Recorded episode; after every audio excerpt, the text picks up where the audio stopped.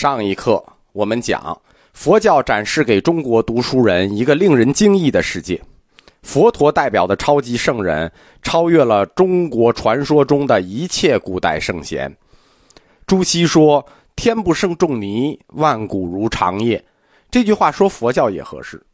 佛教的光芒照耀到了中国集体主义文化下面的阴影——个体主义。他关心的是每一个人。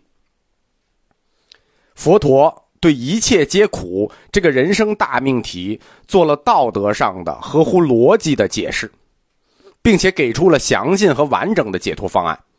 他所激发的丰富想象力，拓展了我们中国读书人的视野。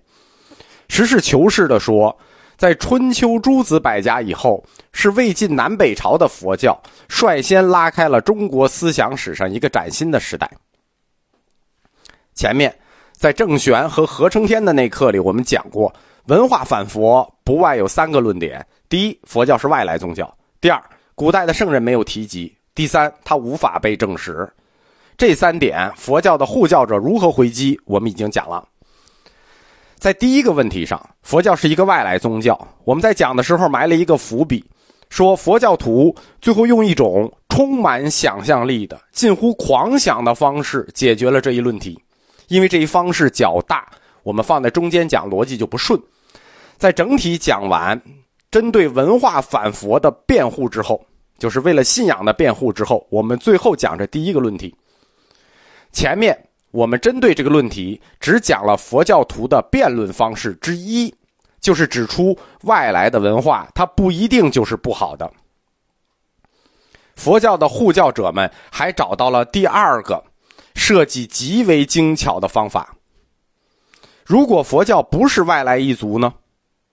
如果它很早就出现在古代中国呢？很早以前它就存在了呢？如果我们证明远在三皇五帝时代，佛教已存于华夏，而且先圣人们都知道佛教，那你们怎么说？你们怎么反驳？这个方法就是如此有想象力，如此精巧。但是很难设计，在理论上宣布周孔祭佛，顶到天儿，这叫宣布，叫说明。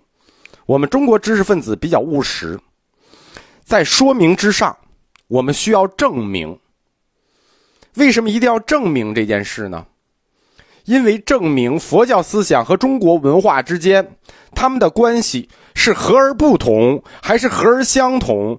这两者意义是不一样的，对吧？和而不同是一种意义。如果和而相同，佛教思想与中国文化和而相同，那意义就重大了。证明就是要提供强有力的证据，提供一个无可辩驳的证据。什么样的证据是无可辩驳的？一旦证明佛教很早以前就在古中国存在了，那么以往的一切争议，所有反佛的争议。全部都将不存在，因为佛教思想是我们自己的自身的，它不是一个革新，而是我们中国文化的一个复古。一旦证明了，那么合法性、合理性以及它的重要性，不用讲，一次全有了，懂了吧？这就是证明的价值和意义。它一复古，那这事儿就好办了，因为我们中国文化就特别重视复古，对革新这个事儿就比较轻视。佛教界要找到一些历史的先例作为强效证据来为佛教证明，因此他们引出了一种令人惊叹的狂想式的宗教创举，什么呢？舍利子文化。谁也不曾活在过去那个时代里，我们所见的不过都是那些黄金时代的苍白背影。要证明过去。无外只有两种方法，一种叫做文献，一种叫做文物。文献是什么？就是文字资料，从记载过去的文字资料去找，对吧？周孔祭佛就是走的文献的思路。还有一种叫文物，文物就是从过去遗留下来的实物中去找。只有这两种东西，我们可以证明过去，对吧？在苍白背影里回望那个黄金时代。你觉得哪一种更有说服力呢？哪一种的证明效力更强呢？显而易见啊！中国古代相关文字记载的东西很多，我们中国人就有这好习惯，喜欢记东西。呃，里头包括一些什么孔子或者老子，不是佛陀就是佛陀的弟子，甚至老子是佛陀本人等等，这种文字记载很多，但基本上他们的性质都属于民间传说，荒谬性不值一提啊！在编年史上看，那完全就不可信。文字不可信，怎么办？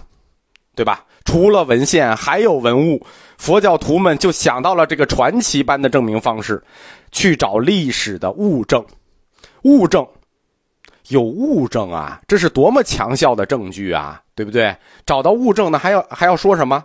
毫无疑问的将证明，对吧？如果找到了物证，毫无疑问的将证明中国上古时代就存在佛教。他们能不能找到呢？能，还真让他们找到了。这神州行，我看行，我能。这个文物就是舍利。从公元三百年开始，中国佛教界掀起了一场寻找阿育王舍利的活动。寻找舍利，佛舍利这个活动，弘法显然不是他的唯一目的。佛教徒肯定是受到了护教这个目的的驱使。我们说，一旦找到了物证，一旦证明了佛教在上古时代将存在于中国，那所有反佛的论调都将不存在，合法性、合理性、重要性一次解决。就是受到这个目的的驱使，佛教徒开始去寻找舍利，通过舍利来证明中国大地早已存在佛教。阿育王舍利。阿育王舍利是什么舍利呢？这个听过我佛教通史课的人都知道这这一段啊。阿育王也讲过，阿育王的舍利也讲过。阿育王是古印度伟大圣王，孔雀王朝的第三代皇帝。他活着的时间段大概在公元前二百六十八年到公元前二百三十二年。在他短暂的一生中，分为两节黑阿育王时代和白阿育王时代。在他的白时代呢？他致力于向四方弘传佛法，哎，著名的法王，在弘传佛法的事中，有一件事最著名，就是在各地兴建了八万四千所佛舍利塔，安置释迦摩尼的佛舍利。舍利什么，我们就不解释了啊。阿育王在位时期，其实已经晚于中国诸子百家时代，晚了两百多年呢。其实正经晚了不少呢。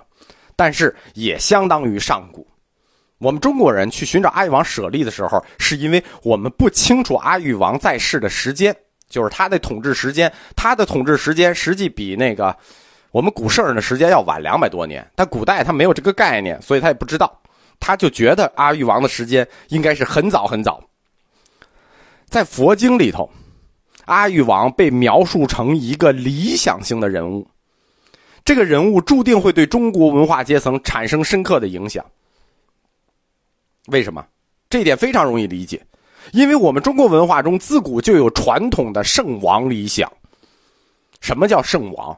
就是在古代给人民带来和平与繁荣的那些王。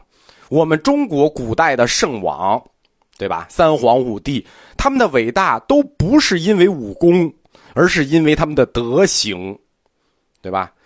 秦始皇那不能叫圣王，只有什么黄帝、炎帝、呃尧舜禹汤，这叫圣王，不是单纯因为他们的武功，是因为他们的德行，他们的德行导致普天下皆来归顺。中国古代的圣王概念，和佛教中法王的概念是非常非常接近的，就是有至高的德行，因为德行得到大家的尊重、崇拜、追随。